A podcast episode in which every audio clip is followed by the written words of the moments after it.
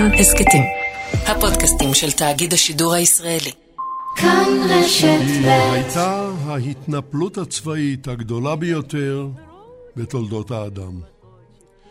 השתתפו בה כארבעה מיליון חיילים לאורכו של קו יעד שנמתח כ-3,200 קילומטרים מארכנגלסק על חוף הים הלבן דרומה לקזאן ולאורך הוולגה לים הכספי. השתתפו בה אלפי טנקים ואלפי מטוסים ועשרות אלפי סוסים. אני מתכוון כמובן להתקפת גרמניה הנאצית על ברית המועצות. התקפה שהחלה לפני 80 שנה, חסר שלושה ימים בדיוק. היא נמשכה בשמות אחרים כמעט ארבע שנים והוליכה לנפילת גרמניה של היטלר. אנו לא נעסוק בה הבוקר. בשל ממדיה העצומים יהיה בלתי אפשרי לדון בה בשעה יחידה. נעסוק על כן בשאלה אחרת, הקשורה לתוכנית ברברוסה. בעיה הקשורה אלינו, והיא הפתרון הסופי של שאלת היהודים. תוכנית השמדתם של יהודי אירופה שמתחילה בדיוק בבוקר הפלישה לברית המועצות, כמעט שנתיים לאחר פרוץ מלחמת העולם השנייה. מדוע דווקא אז? נשאל. אני מקווה שנגיע להבנה, לא הרבה יותר מזה, אבל להבנה. הפתרון הסופי של שאלת היהודים, 80 שנה אחרי קראנו למשדר. מביאים אותו אליכם מגל בוטון וחדווה אלמוג, ניתוב השידור והפקתו בידיה של ליטל אטיאס. אני יצחק נוי. נתחיל.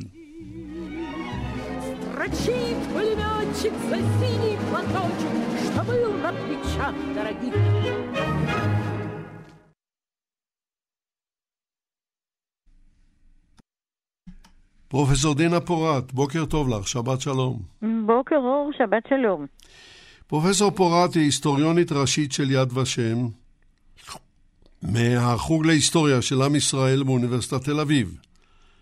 בואו ונמנה כאן, בואו ונמנה כאן שניים מספריה. מעבר לגשמי, פרשת חייו של אבא קובנר, הוצאת עם עובד ויד ושם, שנת 2000, והספר לי נקם ושילם, הנקם בגרמנים אחרי המלחמה, הוצאת פרדס ואוניברסיטת חיפה 2019, זכה בפרס בהט של האוניברסיטה.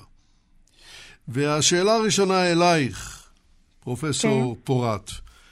בבקשה. בשנת 1937, שנתיים לפני פרוץ מלחמת העולם השנייה, mm-hmm. פונים בטענה, כמה שאפשר לפנות בטענות אל היטלר, התקשורת, הרי המדינה היא לא דמוקרטית ביותר, אתה הבטחת במסע הבחירות שהעלה אותך לשלטון ב-33, הבטחת לפתור את בעיית היהודים, ואתה לא פותר אותה. והוא עונה, הוא עונה במכתב. Mm-hmm. מה הוא כותב? אמ, אכן, אני חושבת שזה אה, מסמך מפתח ומעמד מפתח בהבנת אה, צעדיו של היטלר בכלל, אה, הוא בניסיון להגיע לתשובה לשאלה שאתה שאלת אותי, או את יתר שני המשתתפים האחרים, אני מניחה, לפני התוכנית, מדוע לא מתחיל רצח היהודים בעצם מיד ב-1 בספטמבר 39, והוא כן מתחיל יחד עם מבצע ברברוסה, כמו שציינת, 80 שנה אה, בדיוק מראש. באפריל 37, אה, באים אליו בטענות, ובאמת בעיתון מפלגתי אה, מקומי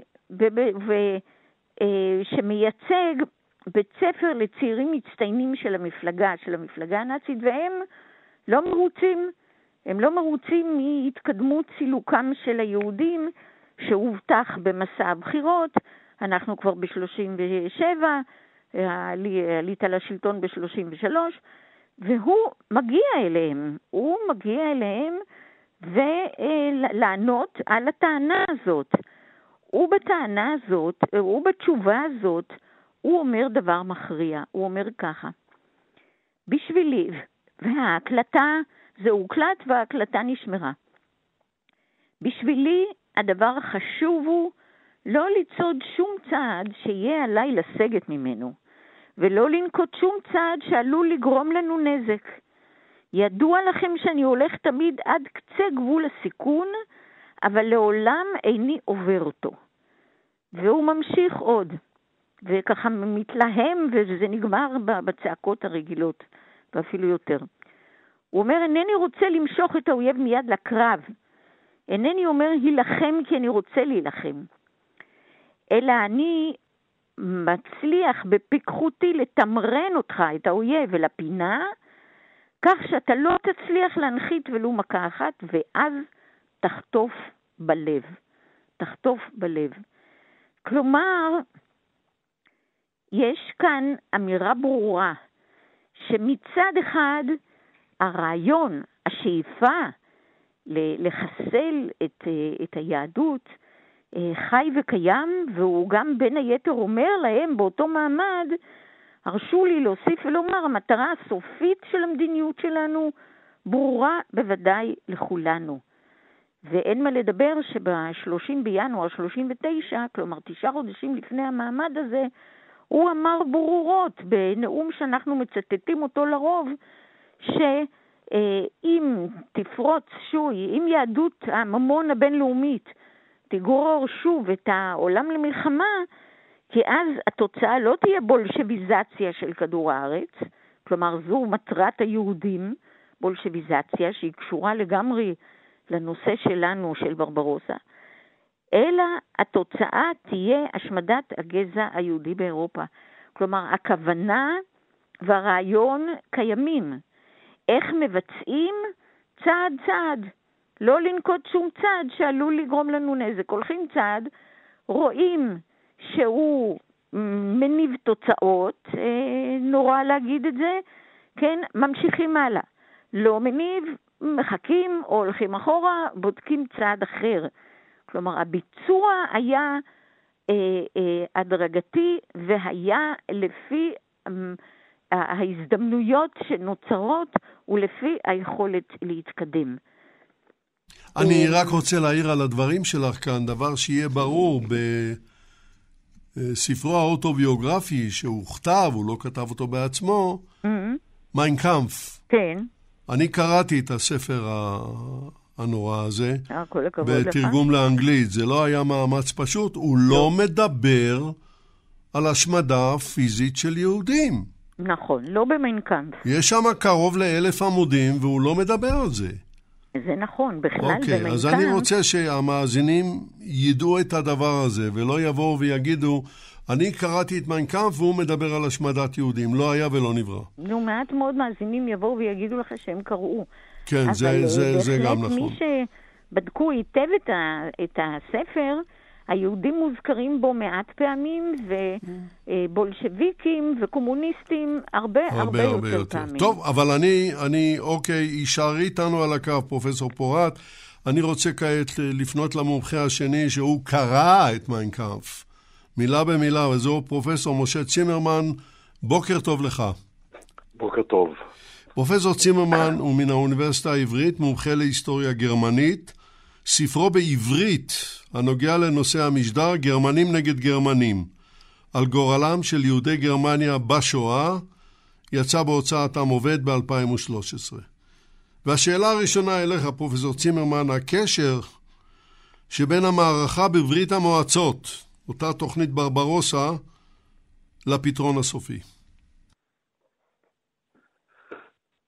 טוב עשתה דינה פורט שהביאה את הנאום של uh, היטלר באותו בית ספר בפרוגלזנג כדי להסביר את השיטה. אנטישמים הרבה פעמים, כבר בשלב מאוד מוקדם, עוד לפני מלחמת העולם הראשונה, דיברו בנוסח של צריך להשמיד את היהודים. זאת אומרת, מי שהיה אנטישמי אה, יותר שיטתי, בסופו של דבר חשב שזה הדרך לפתור את הבעיה מבחינתו. והשאלה היא אה, תמיד, מדוע הדברים האלה לא הגיעו יותר מוקדם? אה, היטלר נותן בנאום הזה את התשובה. כן, הוא צוחק בנאום הזה על עורך של עיתון שדורש ממנו לסמן חנויות של יהודים אה, כפי שציפו שיהיה מתחילת הדרך, ואומר, הוא דורש, ממני דורשים משהו, אני המנהיג ואני מחליט בשבילכם מתי טוב לעשות משהו, באיזה שלב זה יהיה המועיל ביותר. וההחלטה הטקטית תמיד הייתה בידיים של אה, היטלר, וההחלטה הטקטית הזאת קשורה במקרה הספציפי הזה של התחלת המלחמה נגד ברית המועצות. ברגע שהתחילה המלחמה נגד ברית המועצות, נוצרו כללים חדשים של מלחמה, או לעשות את זה יותר טוב, יצרו הנאצים, יצרה גרמניה הנאצית, יצר היטלר, כללים חדשים של מלחמה. זאת מלחמה שבה הכללים שמקובלים כבר בדיני מלחמה לא תופסים. אבל זאת, לא החלטה, האלה, אבל זאת לא החלטה טקטית, זאת החלטה אסטרטגית. ההבדל בין האסטרטגי וטקטי הוא יהיה בעניין הזה אסטרטגיה, האם בכלל לנהל מלחמת השמדה, וטקטיקה באיזה דרך. הדרך שבה נקט אה, היטלר היה מלכתחילה להוציא את הפקודה שנקראת פקודת הקומיסרים, שאומרת אה, במלחמה הזאת, כשאתה לוקח שבויים סובייטיים, אתה מפריש מתוכם את האנשים שהם הקומיסרים הפוליטיים ומטפל בהם בצורה שונה. שזה יתגלגל אה, להוציא אותם להורג, ויתגלגל לשלב הבא שקומיסרים פוליטיים זה כולל גם בעצם את היהודים שתופסים אותם וכל כיוצא באלה. יש שם צעדים שמוליכים לכך שהמלחמה הזאת מתנהלת בצורה אחרת לגמרי. וכאשר המלחמה מתנהלת בצורה אחרת לגמרי, אתה תגיע לא מראש, אבל תוך כדי הדינמיקה שלה, גם למסקנה שזה הזמן הנכון בשביל להשמיד את היהודים. אני uh, חולק עליך כשאתה אומר שב-22 ביוני, יום הפלישה, uh, התחילה, ה, uh, או הייתה החלטה על ההשמדה או על הפתרון הסופי. הפלישה הזאת אפשרה את ההתגלגלות של הרעיון של הפתרון הסופי מהר מאוד. דהיינו בין יוני, יולי, אוגוסט וספטמבר 1941, צעד אחרי צעד הגיעו למסקנה שזה הזמן הנכון בשביל לטפל בשאלה היהודית בצורה הקיצונית ביותר.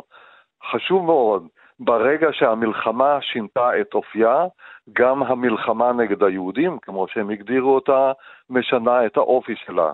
כשמתקיפים את פולין שנתיים קודם, יש שם אה, פוגרומים ויש שם שחיטות גם מצד, מצד הצבא הגרמני. אין עדיין מדיניות כזאת שאומרת שבעצם הפתרון לבעיה הוא פתרון של השמדה. הפתרון לבעיה לפני כן הוגדר בריכוז של היהודים או בהגליה של היהודים למקומות אחרים, והיו ניסיונות, ניסיונות שונים לעשות את זה כך. בשלב הזה אתה עובר מהגליה של יהודים, דחיקה של היהודים, אל ההשמדה השיטתית. אין, כידוע, שום הוראה מפורשת של היטלר בעניין הזה, מעכשיו יש השמדה, נוצרת דינמיקה שבה האנשים שפועלים תחת היטלר מגיעים למסקנה שאם מטילים עליהם בין השאר לפתור את בעיית היהודים, הפתרון יהיה בצורה של השמדה שיטתית. אם אני עוקב אחריך נכון, פרופסור צימרמן, מה שאתה אומר הוא שגורלם של היהודים נחרץ כבר עם פתיחת מלחמת העולם השנייה. יש אפשרות לומר שגורלם נחרץ מן הרגע שעלו הנאצים לשלטון. עוד הרבה לפני זה, כן. הנאצים עלו לשלטון ב-1933, והמדיניות שלהם הייתה מדיניות של דחיקת היהודים החוצה. אני אביא דוגמה איפה ההיגיון הפנימי עובד. כאשר הנאצים עלו לשלטון, הפתרון שהם הציעו ליהודים היה כמובן אה, לדחוק אותם מהכלכלה, מהפוליטיקה בגרמניה. ניסו להוציא אותם מגרמניה. ותעודה מעניינת שאני תמיד חוזר אליה היא תעודה של המומחה לענייני היהודים במשרד החוץ הגרמני בהתחלת 1939, שהוא שואל את השאלה, האם אנחנו פותרים את בעיית היהודים, אנחנו מסלקים את היהודים מגרמניה? אדם במשרד החוץ חושב גלובלית ואומר, הבעיה תישאר בחוץ. אנחנו נצטרך באיזשהו מקום לפתור גם את הבעיה מחוץ לגרמניה. איך נפתור את הבעיה? ואז מסתבר מתוך הלך המחשבה שלו, או שאנחנו נקים ליהודים איזה רזרבט, מה שאחר כך נקרא תוכנית מדגסקר, או אם לא נמצא רזרבט, אז הפתרון היחידי שהגיוני זה שניפטר מן היהודים. דהיינו, מן הרגע שיש מדיניות אנטישמית בידיים של הממשלה, הפתח למה שנקרא פתרון סופי קיים. אבל כדי שהפתח הזה ייפתח ממש, צריך שיהיו הנסיבות המתאימות, כל מיני שיקולים טקטיים, כמו מה יגיבו אלה וכיצד יפעלו אלה, אה, ייפלו, וזה מה שקרה לגבי הנושא היהודי במרחב האירופאי אחרי ההתקפה על, uh, התחלת ההתקפה על רוסיה, מבצע ברברוסה, יוני 1941. טוב, פרופסור צימרמן יישאר איתנו על הקו, אני רוצה לעבור לעד השלישי שלנו, והוא דוקטור אמיר טייכר. בוקר טוב לך, שבת שלום. דוקטור טייכר, הרשה לי להציג אותך למאזינים, מרצה בכיר בחוג להיסטוריה כללית באוניברסיטת תל אביב. אה, נציין את ספרו באנגלית, מנדליזם חברתי. הגנטיקה ומדיניות הגזע בגרמניה בשנים 1900-1948 יצא לאור בשנה שעברה בהוצאת אוניברסיטת קיימברידג'. והשאלה אליך, מדוע, עוד פעם, אנחנו מגיעים, כמעט אנחנו מתחילים בשלב השאלה הזה. מדוע ההשמדה לא מתחילה בספטמבר 1939? אם אתה רוצה כמובן להגיב על הדברים, או להוסיף או לענות על השאלה, לבחירתך. בעצם אנחנו רואים פה כמה דברים. אנחנו רואים פה אה, שליט ומפלגה שאין ספק שאנטישמיות אה, זה חלק מהאידיאולוגיה ותפיסת העולם המאוד עמוקה שלהם, ועל זה אין עוררין. אה, ועל זה אנחנו גם רואים שיש, מתלבשת רטוריקה אנטי-יהודית שנמצאת שם בתוך התעמולה עוד לפני שהנאצים עולים לשלטון, וודאי שנמצאת שם גם גם אחר כך, לפעמים יותר ולפעמים פחות, כמו שגם ציינת בקשר למיינקאמפ, יהודים יכולים להופיע שם בכל מיני תפקידים, קצת יותר, קצת פחות, אבל יש נושאים אחרים שיותר מטרידים אותו בשלב ההוא. אבל אני כן רוצה שנזכור שגם um, כשיש אידיאולוגיה וגם כשיש רטוריקה שהן יכולות להיות מאוד מאוד חריפות, עדיין יש פער אדיר בינם לבין היישום בפועל. אני יכול לדמיין פוליטיקאים בפרלמנט בדמוקרטיה מסוימת שאומרים שצריך לעלות עם D9 על בית המשפט העליון, והדבר הזה ידבר לבייס שלהם, והדבר הזה גם ידבר לתפיסת עומק שלהם, אבל בין זה לבין שבאמת ייקחו D9 ויעלו איתו פיזית ויחריבו את הבניין של בית המשפט העליון על יושביו, אני מקווה שיש פער. אנחנו מניחים שזה עדיין לא, לא, לא מתאר תוכנית בפועל, גם אם אפשר בעזרת זה לשלהב כל מיני אנשים ולדבר על איזה רגש שלהם, על איזה אי צדק שנעשה להם או דברים מהסוג הזה. ופה אני חושב שבאמת זה מאוד חשוב ש, שמשה הכניס את, ה, את הרדיקליזציה שהמלחמה גורמת, כלומר את העובדה שכל מיני הצהרות, גם אם מאוד אלימות ונוטפות ארס, אה, שמושמעות בשלבים שככה ב-37 או אפילו בתחילת 39, משנות את המשמעות שלהם ברגע שגרמניה נכנסת לאותה מלחמה טוטאלית שבה כל המעצורים אה, ככה מוסרים ודברים שקודם היו רטוריקה יכולים להפוך להיות מציאות, כי כמו שאנחנו יודעים גם מהחיים שלנו, במלחמה פתאום דברים שלא חשבנו שאפשריים קודם הופכים להיות אה, אפשריים, גם במגפה אגב, נכון? כל, הנסיבות החיים משתנות. ולתוך זה נכנס עוד משהו שגם אותו משה ציין יפה, אני חושב, וזה ה... זה שנוצר מצב חדש. כלומר, זה לא רק שמתאפשרים דברים חדשים, אלא גם שהמפקדים בשטח, ומפקדי הצבא, ואנשי האס-אס, והיהודים עצמם, כולם מוצאים את עצמם פתאום במצבים חדשים. שטח ש... שגורשו אליו קודם יהודים ומסתובבים שם כ- כפליטים, פתאום מגיע אליו שוב הצבא הנאצי וצריך למצוא מה לעשות איתם. אמ, אז שילוב של מלחמה טוטאלית במצבים חדשים שבהם נתקלים שוב ביהודים שכבר גירשנו ועכשיו הם עוד יותר עניים והם עוד יותר מסוכנים גם מבחינת הנאצים, כן? אחרי, אחרי 41, כי הם עכשיו, לך תדע אם לא מסתובבים בקרבם מרגלים או, או פרטיזנים פוטנציאליים או כל מיני דברים כאלה. השילוב הזה באמת מייצר, מוביל לדינמיקת ההשמדה. אבל אני כן חושב שצריך להיזהר מלהניח ש, שזה פשוט חיכה שזה יקרה, זה היה ברור שם מראש, רק בגלל ש... שגם האידיאולוגיה וגם הרטוריקה היו מאוד מאוד אלימות עוד לפני שזה קורה. ב-1 בספטמבר, אם נחזור לשאלה שלך, ב-1 בספטמבר 39 אין יכולת להתחיל להשמיד את היהודים, אה, וגם לא ברור אם יש כוונה כזאת באמת ברמה המפורשת. כלומר, אה, אה, ולכן אין סיבה שהשמדה תתחיל כבר בספטמבר 39. כן, מתחילות השמדות אחרות, כן? מתחילים להשמיד מתנגדים פוליטיים. מתחילים, אולי ניגע בזה בהמשך, כן? יש, יש אוכלוסיות אחרות שבפירוש אה, מעבר לאוכלוסיות צבאיות במובהק, ש, שמתחילות לפגוש את, ה, את הרובים הנאצים. אה, אבל לדעתי באמת אה, להניח שככה היטלר רק חיכה שיגיע ספטמבר 39 ואז הוא יעשה את מה שהוא בדיוק תכנן מראש, זה להניח שיש שוויון בין רטוריקה מאוד ארסית וגם אידיאולוגיה מאוד ארסית לבין יישום בפועל של, של תוכנית. ופה אני חושב ש... שזו הנחה שצריך אה, להוכיח אותה, ואני לא, לא בטוח שהיא נכונה. כן, טוב, תודה כן. רבה לך, דוקטור טייכר. יישאר גם אתה על הקו, אני חוזר אלייך, אה, פרופסור דינה פורת. כן. קודם כל, את בוודאי תרצי להגיב על הדברים, כן. אבל... אה, בבקשה. אני בוודאי בהמשך דברייך תחזרי על אותו דבר, אולי מזוויות אחרות. אה, יש לי, שוב, אבל יש לנו זווית. למה לא ב-39? דברי. כן, למה לא ב-39?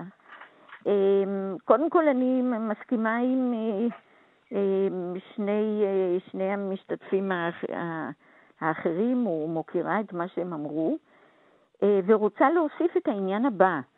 כאשר אתה שואל אותי עכשיו, ואמיר התייחס לכך, למה לא ב... וגם משה, למה לא ב-39? וזו שאלה בסיסית שלך. תראה, באלף... ב...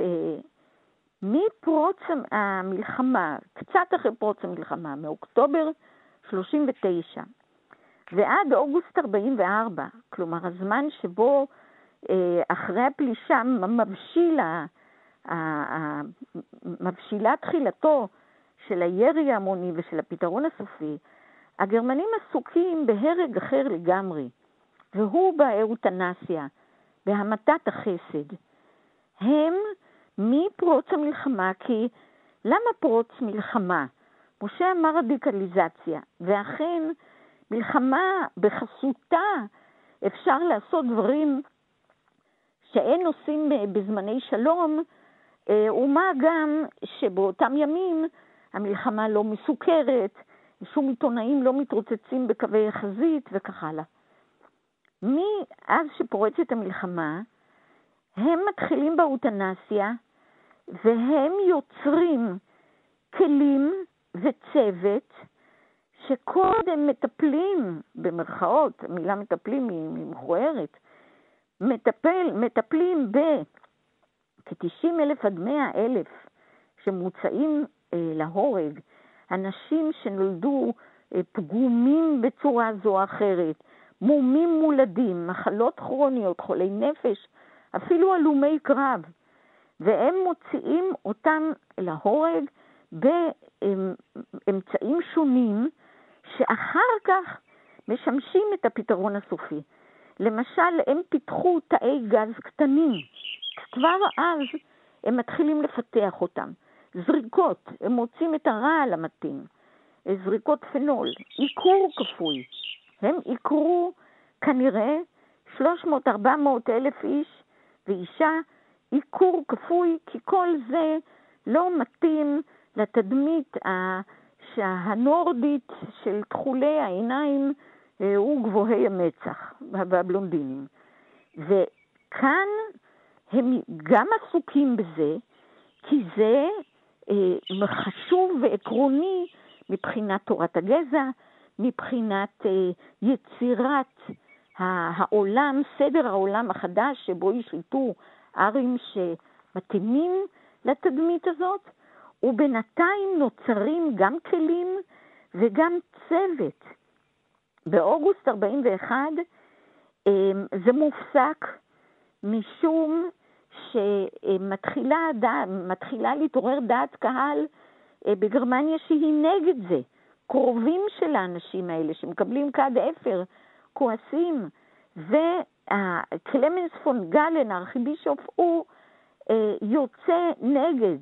וכאן גם צריך לקחת בחשבון, היטלר חייב לקחת בחשבון דעת קהל אה, שתשפיע על מה שהוא יעשה בעתיד, גם כלפי היהודים, אולי לא דעת קהל בגרמניה שמשוכנעת מה צריך לעשות להם, אה, אלא דעת קהל מחוץ לגרמניה. ולכן באוגוסט 41 זה נפסק, ותראה מה קורה. אותם אנשים, אותם אנשים שטיפלו, ב, שהיו מרכזיים באוטנסיה, ואותם הכלים שלא היו לו בספטמבר 39, הגז והרעל והעיקור ואיך עושים ואיך אוספים וכולי, כל אלה עוברים ל, ל, אה, לפתרון הסופי. ויקטור ברק, אדם מרכזי ביותר באוטנסיה, מגיע אל אה, גלובוצניק שאחראי על מבצע של שלושה מחנות השמדה מוקמים בו. שטנגל, פרנץ שטנגל, המפקד של טרבלינקה, הוא הוכשר, הוא קיבל את ההכשרה שלו באוטנסיה. גם כריסטיאן וירט מבלז'ץ. כן. יש לנו מכתב איום ונורא של ברק, שמלמד את צוותים ומדווח על זה לברלין, איך מפעילים משאיות גז. איך מפעילים אותם ככה שלמפעילים יהיה אחר כך קל ולא כל כך נורא להוציא את הגופות. זאת אומרת, אתה רואה כאן קשר ישיר בין ההמתה הזו, שהיא הייתה חשובה לשעתה, לבין כלים וצוות שנוצרים ופותחים את, ה, את השלב הבא. כן, רציתי רק להוסיף לדברים שאת אומרת, לדברים הנוראים האלה, אה, איזושהי עובדה היסטורית מביכה ביותר, והיא כן. שהצוותי המתת החסד קיבלו את הכשרתם הראשונה בארצות הברית, בקליפורניה. אה, שנים כן. לפני פרוץ המלחמה. אה, אוקיי, צריך להיזהר פה. אוקיי, אז הנה, כרגע אני עובר אליך, פרופסור צימרמן. צריך להיזהר פה, ממה אנחנו צריכים להיזהר? לאמיר יש מה להגיד על... בסדר. זה רעיון כללי בכמה ארצות. רק רגע, בואו נשמע את פרופסור צימרמן. התחום הוא באמת, הסיפור הזה של האויגניקה, המדע הזה הוא התחום של אה, אמיר, ואני מתאר לעצמי שהוא אה, אה, יוכל להרחיב בעניין הזה. צריך להיזהר מלהטיל על זה את האשמה על האמריקאים. לא, לא, לא הטלתי אשמה, שמע... לא, לא, לא, רק שלא יישמע חס וחלילה מישהו שיבין את דבריך שלא כהלכה, זה אני מתכוון. המדע הזה של האויגניקה היה מקובל בהרבה מאוד מקומות, כולל התנועה הציונית בארץ ישראל. השאלה הייתה מה עושים עם האויגניקה. המסקנות שהאמריקאים הגיעו אליהם לא היו מרחיקות לכת כמו אלה של הגרמנים. ואני רוצה כאן להתעכב אך ורק על הדינמיקה שאנחנו כבר דיברנו עליה. זה לא רק עניין של אבטלה, דהיינו הפסיקו את המבצע של האויטנזיה בגרמניה אה, לגבי האנשים שהם לא ראויים לחיות מחמת דגמים, ונוצרה אבטלה בקרב הרופאים שטיפלו בזה ושלחו אותם למזרח לטפל ביהודים. זה נכון, אבל אני חושב שהדבר הקובע כאן, לצורך השאלה מדוע לא ספטמבר 39 ורק אחרי אה, יוני 42, 41, אה, נוצרת כאן אותה דינמיקה. כאשר אתה מטפל בשאלה של האנשים שהם במרכאות פגומים, המשטר הנאצי איתר את הבעיה מהר מאוד, בתור אה, משטר שעובד על פי הכללים של האורגניקה. הוא הוציא כבר חוק ב-1933, אה, חצי שנה רק אחרי שהוא עלה לשלטון, לגבי המניעה של תורשה שהיא אה, מקלקלת, והפעילו מפעל של סטריליזציה, של עיקור. אבל בנקודה מסוימת מגיעים למסקנה שעיקור לא מספיק. צריך להוציא את האנשים האלה בכלל מהמחזור. כי האנשים האלה, כשהם חיים, הם מהווים Ballastexistenz, הם מהווים עומס על החברה, כי הם אוכלים את הלחם שהאחרים הבריאים היו צריכים לקבל. ואז אתה מגיע למסקנה, והגיעו למסקנה הזאת כבר בספטמבר או באוקטובר 1939, ואפשר לומר גם כמה חודשים קודם, של לא צריך להסתפק בסטריליזציה, בעיקור, אפשר להרוג את האנשים האלה. דבר דומה, דינמיקה דומה נוצרה גם בשאלה היהודית. בהתחלה אתה אומר, ניפטר מהם, נוציא אותם מהפוליטיקה, נוציא אותם מהמדינה, אה, נגרש אותם, ואחר כך אתה אומר, למה לנו להתעכב על הפתרון בשלב הזה? בוא נעשה את זה יותר רדיקלי. אתה צריך את התנאים היותר רדיקליים. לגבי הפגומים, במרכאות כפולות, הרדיקליזציה נוצרת ברגע שמתחילה מלחמה. כי ברגע שמתחילה מלחמה, זאת השיטה של היטלר תמיד. אנחנו צריכים לשמור על הבריאים ולא על החולים. כאשר מדובר על היהודים, השאלה נדחית לאותו שלב שבו המלחמה היא all out.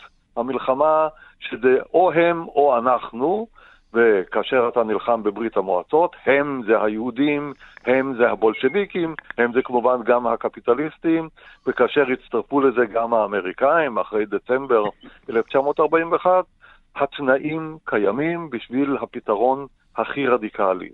מבחינה זאת, הסיפור של האויטרנזיה, אה, שהפקודה לגביו ניתנה רשמית ב-1 בספטמבר 1939, היא אות מבשר למה שיקרה כאשר תתחיל המלחמה במזרח ב-22 ביוני 41. כן, עכשיו אני, אני רוצה לשמוע את מה שרצית לומר מקודם, פרופסור פורט, בדקה קצרה, כי אני רוצה לעבור לדוקטור טייכר. לא, אני אה, בהחלט... אה, אה, מה שאמרתי הוא שאמיר בוודאי בהחלט ירחיב. אני רק אוסיף כאן את הנקודה הבאה בקצרה, כדי לא להפריע לאמיר. צריך, כדי לבצע דבר נורא כזה, כמו השמדת עם, שהם בעצמם יודעים היטב שזה מעשה שלא היה ולא נברא קודם לכן, ושזה אה, אה, ושהם יודעים בדיוק את, את כובד הדבר הנורא שהם הולכים לעשות, צריך איזושהי תחושת ביטחון. וב-1 בספטמבר אין, אין להם בתחושת הביטחון שיש להם ב-22 ביוני, אחרי שהם כבשו כבר את פולין, את מערב אירופה, אה, את הבלקן. הבלקן דחה המערכה בבלקן... רק, רק משפט אחד, ב-1 בספטמבר הם צריכים לחשוב עוד האם האנגלים באמת יילחמו בהם, הצרפתים יילחמו בהם, צריך לקחת אותם בחשבון. נכון. ב-22 ביוני השאלות האלה כבר נפתרו. נכון. ב-22 ביוני הם אדוני אירופה. המערכה בבלקן נדחתה אה, בכמה, בכמה שבועות, זה היה בעוכריהם, אבל אה, אה, ככל שהם אה, מרגישים שהם הולכים מניצחון לניצחון ומתיישבים להם בפריז, אה, אה, בארמונם של הרוטשילדים ובקרקוב, בארמונם של מלכי פולין, ושולטים, הם, יש להם הביטחון שהם יכולים לעשות.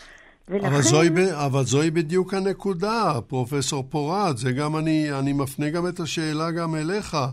דוקטור טייכר, ב-1 בספטמבר 39, היטלר מנצח, אבל הוא לא בטוח שהצבא, הוורמאכט שלו, הוא צבא שאי אפשר להביס אותו. ב-41, לקראת הפלישה בברית המועצות, הוא משוכנע ששום כוח בעולם לא יכול להתגבר על, הוו... על, על הוורמאכט שלו. ולכן הוא מקבל החלטה להשמיד יהודים. האם הרעיון הזה לא מתקבל על דעתכם? הוא לא קיבל החלטה. אנחנו לא יודעים, פרופסור צימרמן. אין לנו, אין לנו את העדות. אנחנו יודעים רק על הכוונות ועל הפעולה של האנשים שחושבים שהם הבינו את הכוונות שלו ואת ההסכמה שלו בדיעבד למה שהם עשו. יש לנו עדות של המזכירה שרואה את הימלר יוצא החוצה ואומר, תופס את הראש ואומר, אלוהים, מה נעשה עכשיו? שזה כאילו קיבל הוראה מהיטלר, אבל אין באמת אה, שום ודאות. דוקטור טייכר, אתה רוצה להתייחס לדברים האלה? אה, נראה לי שהדברים נאמרו, אני יכול, אני יכול אה, אם לחזור לרפרנס האמריקאי שלך, אז אני חושב שכמו ש... כמו שאמר אה, משה, באמת, האוגניקה הייתה אידיאולוגיה מאוד נפוצה בהרבה מאוד ארצות בראשית המאה ה-20. מדע שיבוח הגזע, נכון. וענף ידע שתורגם בדרכים שונות במדינות שונות, זה גם היה תלוי באמת באיזה סוג משטר יש בהם, ו... וגם באיזה סוג תיאוריות מדעיות הם נסמכו עליהם. כאלה שחשבו שהגנים יותר חשובים, תרגמו אוגניקה לצעדים מסוימים, וכאלה שחשבו שסביבה מאוד מאוד משפיעה על התפתחות העובר אה, בבטן אימו, למשל הצרפתים, גם להם הייתה אוגניקה. אבל לגופו של עניין אי אפשר להתכחש לעובדה ששנים לפני פרוץ מלחמת העולם השנייה, צוותים גרמנים היו בקליפורניה בקליניקות לאוגניקה, לשיבוח הגזע. בסדר גמור, היו הרבה צוותים בהרבה מקומות. אה, היה הרבה החלפת מידע, היו קונגרסים בינלאומיים. היה קונגרס בינלאומי של אוגניקה בניו יורק ב-21. היו שם אנשים מכל העולם, גם גרמנים טוב, היו שם. טוב, בסדר, בוא, בוא ננסה להתקדם. האם הכנסת היהודים לדעתך לגטו, לגטאות, הוא שלב מכוון בדרך להשמדה? לא. אה, תל, תלוי באיזה שלב, אבל באופן כללי התשובה היא לא. באופן כללי גטאות זה פתרון מקומי לבעיה שנוצרה כאשר צבא מגיע למקום, צריך לשלוט שם על אוכלוסייה אזרחית, ואז גם, אגב, זה לא פתרון הכרחי, אפשר לנהל את האוכלוסייה גם בלי לשים את היהודים בגטאות. ולכן אה, באירופה יש מקומות שכן מוקמים בהם גטאות, ויש מקומות שלא מוקמים בהם גטאות, וגם איך נראים הגטאות זה משתנה ממקום למקום. אה, מבחינת האס-אס, אה, או מבחינת כל מי שרוצה להשמיד יהודים, זה לא בערך, זה לא, לפעמים זה אפילו מפריע. כלומר, אם אתה הגעת למקום מסוים, יכול להיות שיהיה הרבה יותר נוח לעבור עם הרשימות ולגלות איפה יש יהודים ולכנס אותם ולקחת אותם מבורות הירי, מאשר להתחיל להעביר אותם לאיזה שכונה ושם לבנות להם תשתיות ולסגור אותה או לא לסגור אותה. אמ, שוב, זה, עוד, עוד דוגמה, אני חושב, מצוינת לעובדה שבדיעבד הדברים נראים כאילו הם הולכים באיזה קו, אבל בזמן אמת הגטאות לא היו חלק מהותי או הכרחי אמ, בפתרון הסופי, הם לא, לא מופיעים שם על מפת הפתרונות, אה, לפעמים אפילו מפריעים. אה, מה שכן, מרגע שמוחלט על הפתרון הסופי, אה, לכן זה גם, אני אומר, חשוב לראות גטאות שמוקמים מתי, כי גם אותו גטו משנה את המשמעות שלו ברגע שמוכרע על הפתרון הסופי. כי אם עכשיו אנחנו יודעים שמה שצריך לעשות זה למצוא את כל היהודים באזור, לרכז אותם ולהעביר אותם אה, לאיזשהו מקום לצורך השמדה, בין אם זה בורות ירי או השמדה בגז, אה, אז הגטו יכול עכשיו כבר להיות חלק מהסיפור הזה. אבל זה לא אומר שהוא הוקם בשביל זה, ברור. ולפעמים הוא גם מפריע לזה. כלומר, לכן יש, יש את כל האפשרויות. אה, פרופסור צימרמן, כדי להתקדם בנושא הזה, כיצד מלמד הטיפול ביהודי גרמניה, יהודי גרמניה, על טיבו של הפתרון הסופי? זה חוזר לשאלה הבסיסית שלך, למה לא ב-1 בספטמבר 1939, אמת. אלא יותר מאוחר. בלא הארי, בגרמניה עצמה, היהודים ממשיכים לחיות בתנאים קשים מאוד כמובן, גם אחרי פרוץ מלחמת העולם השנייה. מ-1 בספטמבר עד אה, 22 ביוני, היהודים ברובם נמצאים שם. היו ניסיונות לפתור את הבעיה בדרך של גירוש. גירשו ללובלין, גירשו לצרפת, אבל זה לא היה פתרון שיטתי. גרמניה של המלחמה בשלב הראשון עסוקה בקדימויות אחרות, ולכן אפילו יהודי גרמניה לא מהווים נושא עכשיו לפתרון יותר רדיקלי בנוסח של או גירוש המוני או אפילו הרצח. גם הסיפור שלהם מספר בדיוק מה שאנחנו עומדים עליו כאן. אתה צריך את התנאים המיוחדים כדי שייווצר הבסיס לפתרון הסופי. מתי התחילו לגרש את יהודי גרמניה בצורה מסודרת? זה היה בחודש אוקטובר 1941. בספטמבר 1941 התקבלה החלטה, ובעניין הזה אין לנו שום ספקות, היטלר החליט והימלר החליט, וביחד הם ישבו, החלטה לגרש את היהודים של גרמניה למזרח. לא לרצוח אותם, אלא לגרש. ההחלטה הזאת התקבלה בגלל התנאים של המלחמה. וכאן צריך לראות דבר נוסף שאנחנו בתור היסטוריונים הרבה פעמים לא שמים לב אליו. הפרספקטיבה של האנשים שמקבלים את ההחלטה. בדרך כלל הטענה הייתה, נחכה עד אחרי המלחמה ואז נפתור את בעיית היהודים. אבל מתי תהיה אחרי המלחמה? אתה נלחם נגד אנגליה, נלחם עכשיו נגד אה, ברית המועצות, ואחר כך תילחם נגד הברית. מה זה אחרי המלחמה? ובאיזשהו שלב, בספטמבר 1941 הם אומרים, אנחנו לא יכולים כבר לחכות לאחרי המלחמה, כי המלחמה תימשך הרבה זמן. מה שקרה ביוני 41, ציפו שהמלחמה תיגמר תוך כמה שבועות. שברית המועצות תוכרע, ואז, אחרי המלחמה, בין השאר, אפשר יהיה לטפל גם בשאלה היהודית בצורה מסודרת. מסתבר שזה נסחב. ביולי הם מרגישים ניצחנו, ובאוגוסט הם מרגישים שלא כל כך ניצחנו, בספטמבר שוב פעם יש שם היבריס, בהתחלת אוקטובר אפילו יש uh, את הדובר של משרד התעמולה הגרמני שאומר, די, הכרענו אותם, ואז מסתבר שלא הכרעת, ובתנאים המיוחדים האלה, אתה צריך לקבל החלטות ספציפיות, ובשאלה שהיא יחסית קטנה עבור הרייך הגרמני הגדול, השאלה של היהודים, מקבלים את ההחלטה, נגרש את היהודים של אה, גרמניה החוצה, פרופסור... והגירוש הזה, זה סוף המשפט, הגירוש הזה אומר, תוך זמן קצר, שיתלווה אליו גם מפעל גדול של רצח. כי אם אתה מגרש את היהודים לתוך גטו שהוא מוצף באנשים וצפוף, אז התוצאה תהיה שאתה תגיד, אוקיי, אז אנחנו נהרוג את היהודים צימרמן, ששם. פרופסור צימרמן, למרות כן. הכל, יהודים נותרו בברלין גם ביום הניצחון, ביום כיבוש ברלין. היה בית חולים יהודי, יידישה קרנקנהאוס, בברלין, שפעל כל שנות המלחמה. תראה, זה אחד האבסורדים הקיימים בשיטה הנציונל סוציאליסטית. הם עשו הרי דירוג של יהודים, את מי מגרשים קודם ואת מי מגרשים יותר מאוחר, והיהודים האלה שנשארו בבית החולים האלה היו אה, מין שארית של אנשים שהיו להם פריבילגיות מיוחדות, כי הם או היו מוגדרים חצי יהודים או רבע יהודים, או שהם היו בנישואים עם פריבילגיה עם מישהו שהוא לא יהודי. זאת הייתה קבוצה מאוד קטנה, אבל אתה צודק בהחלט, לא גירשו את כל היהודים בבת אחת באוקטובר 1941. זה תהליך שלקח עד ראשית 1943. בנוגע לבית זה... החולים המסוים הזה, הם לא יכולים היו לסגור אותו, כי הוא טיפל הוא... בפצועי מלחמה גרמנים. הוא, הוא היה המקום שבו היה הפיקוד המטפל בנושא היהודי בברלין, ולכן היה צריך לשמור אותו. אבל אם אנחנו כבר מזכירים גם את נושא בית החולים, המעבר מגירוש לרצח, הוא פועל לגבי אוכלוסייה שהיא חושבת בצורה מדעית ומתורבתת בדרך כדלקמן. כבר ביולי 1941 אומר איש שהוא במשטרת אה, פוזן, תראו, אני רואה כבר את החורף מתקרב. בחורף הזה ימותו הרבה מאוד אנשים מרעב בליצמנשטאט, בלודג'.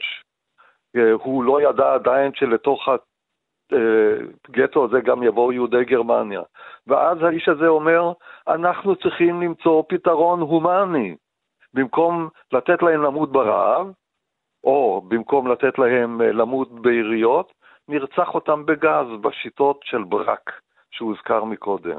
כן. זאת אומרת, יש כאן אבסורד גמור, שהדרך אל מה שנקרא פתרון סופי של רצח המוני, הוא בנוי על חשיבה מסודרת, שיטתית, פתרון בעיות, ברור. עם הומניזם אפילו, כן, שהוא האנטי-הומני ביותר שאפשר לחשוב עליו. הנקודה הובנה, תודה רבה לך פרופסור צימרמן. פרופסור פורט, כן. ההקשר הכללי של הפתרון הסופי, כמה מילים על זה. אה, בהחלט. אני רוצה ל... לעמוד אה, אה, גם בתשובה לשאלה שלך וגם לצורך דיוננו בכלל, להדגיש יותר נקודה שפחות הדגשנו, והיא הקשר בין, שבעיני הגרמנים הוא קיים, ב- ב- באידיאולוגיה הנאצית, בין בולשביזם ליהדות. זאת אומרת, כבר הזכרנו קודם לכן כמה במיינקאמפ הנושא הזה הוא, הבולשביזם אה, נוכח, וגם אחרי כן החרדה אה, והאנטגוניזם הנוראי של האידיאולוגיה הנאצית ושל מנהיגיהם אה, כלפי הבולשביזם, והשכנוע הפנימי שהיה להם, שמי שעומד מאחורי הבולשביזם, מי שבעצם נמציא והנהיג אה, את המהפכה ואת רעיונותיה, היו אה, יהודים. אמ, ולכן הפלישה לברית המועצות, היא, יש בה כמה רבדים. אתם הזכרתם את ה... אה, אתה הזכרת, איציק, את הפלישה הצבאית האדירה. אה, אה, זאת אומרת, צבא כנגד צבא. צריך לדבר גם על הממד הטריטוריאלי, זאת אומרת, המזרח, שטח המחיה, לבן סראום, הוא מגיע לגרמנים והולכים עכשיו אה, לכבוש אותו.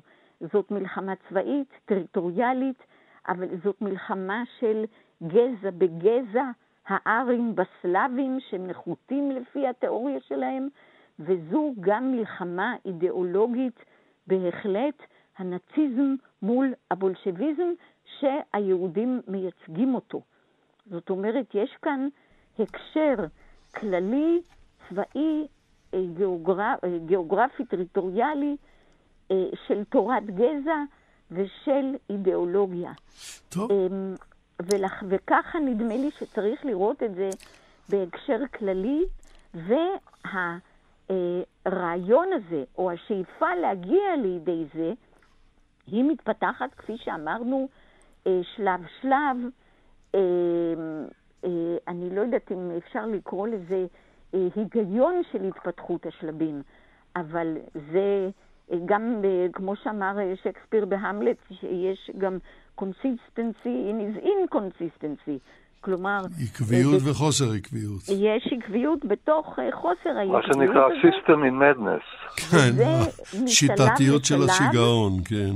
גם הפלישה עצמה והתכנון שלה, אתם יודעים שבשבוע הבא יהיה כאן אה, גרהרד ויינברג, החוקר של מלחמת העולם השנייה, אה, פרט לאנטוני ביבר, והוא ידבר אה, במכללת הגליל המערבי, והנושא הוא מצוין. מה, הוא, מה הנושא? A long intended but postponed invasion. זאת אומרת, long intended, אתה מתכנן ואתה חושב על זה וכולי, אבל, אבל זה נדחה, כן, כן. כי אתה צריך משלב לשלב. טוב, בואי, בואי נסתפק בדברים האלה, פרופסור פורט. אני רוצה לעבור אליך, דוקטור טייכר. האם האלימות, וזאת תהיה השאלה האחרונה, ואם תוכל לענות עליה יותר בקיצור, האם האלימות נגד היהודים שירתה את המשטר הנאצי בסופו של דבר? מה דעתך? שאלה גדולה. במובנים מסוימים ברור שכן. אה, כן, זה טוב שיש שעיר לעזאזל, קודם כל. אה, ואנחנו יודעים שבשלבים מסוימים אה, כשהיה צריך לשחרר קצת זעם של אנשי ה-SA, החולצות החומות, אה, על זה שהם לא מתקדמים ולא זה, אז עושים איזה פעולה נגד היהודים, אז יש להם ככה קצת, אה, כן, מרגישים יותר טוב. ו, וגם כמובן יש היבטים שבהם פעילים נאצים הרוויחו בפועל מסוגים מסוימים של אלימות כלפי יהודים, החל מ... אה, גירוש שלהם ממשרות מסוימות, שפתח את המשרות האלה לכל מיני אה, בריונים נאצים שככה בחיים לא היו מגיעים למשרות האלה, אה, ודרך ההחרמה של רכוש והתעשרות וביזה מאורגנת או לא מאורגנת. אז יש צדדים שבהם אין ספק שאלימות נגד היהודים לסוגיה שירתה את המשטר. ברור שמצד שני גם היא סיבכה אותו בכל מיני מובנים. א', לא כל גרמני באמת נהנה לראות איך פורעים בשכניו היהודים, שחלקם היו חברים שלו. אה, כמובן במובן הבינלאומי זה לא, זה לא, לא עזר לגרמניה הנאצית העסק הזה. ו, אה, ובוודאי שבמלחמה ההשקעה של משאבים וכוח אדם בהתעסקות עם היהודים אה, באה על חשבון דברים אחרים. אבל אני חושב שאולי בעצם השאלה הזאת, זה כמו לשאול עד כמה לדוג דגים משרת את הדייג. כן, זה משרת אותו, כי הוא מתפרנס מזה, וזה גם נותן לו מה לעשות, וזה מחבר אותו למיליה חברתי מסוים, אבל זה גם בעייתי לו, כי זה מסכן אותו, והוא יכול להתהפך עם הסירה. אבל הדוג דגים זה המהות של הדייג, אז ככה שכמה זה משרת אותו, זו שאלה אולי משנית, זה מה שהוא עושה. במקרה שלנו, היציאה נגד היהודים היא אחת מהמהויות, אפשר להגיד, המרכזיות של המשטר הנאצי, כפי שהוא תופס את עצמו ומבין את עצמו. גם אם לא ברור... דוקטור טייכר, אנחנו נצטרך להסתפק בדברים האלה, אני חושב שהנקודה הובנה. בואו נעבור לשלב השאלה הזהה, כי הזמן, השעון עושה בנו שמות. והייתי רוצה לשאול אותך, מה היית מבקש שהמאזינים ילמדו מהשידור הזה? אין דבר יקר יותר וקדוש יותר מחיי אדם. כן. זהו. כן. הדברים ברורים. דוקטור אמיר טייכר, תודה רבה לך. פרופסור דינה פורת, מה את כן? היית מבקשת שהמאזינים ילמדו מהשידור? אני הייתי מבקשת מאוד לזכור שהתורה הנאצית ועל כל סוגיה נובעת מאבן פינה אחת והיא אי שוויון ערך האדם. אי. אי שוויון ערך האדם שגורם לכך שאת אלה צריך להרוג, את אלה לטפח, לארגן את העולם מחדש, ואנחנו כולנו מצווים ללכת לפי שוויון ערך האדם, כל אדם אה, באשר הוא. תודה רבה, פרופסור דינה פורת. המילה האחרונה שלך, פרופסור משה צימרמן. במקום הזה האזהרה, היזהרו בהתחלות. אתה פותח באידיאולוגיה, אתה פותח ברטוריקה, ואתה לא יודע אם זה לא יהפוך בסופו של דבר בסיס למעשה. לכן צריך לעצור כבר בשלב uh, מוקדם, כי אנחנו יודעים גם מצד שני, ברגע שמשתמשים בסיסמה במלחמה כמו במלחמה, הדלתות נפרצות. צריך להיזהר מאוד בהתחלה, כדי שלא נגיע לאקסס הזה של במלחמה כמו במלחמה, מה שעשו לגבי יהודים ולגבי אחרים. תודה רבה, פרופסור משה צימרמן. עד כאן להפעם, מאזינות ומאזינים. תמה המסכת הקצרה, לא תמו השאלות. חומר לעיון לא חסר, אבל נדרש הרבה רצון חזק לעסוק בשאלה המחרידה.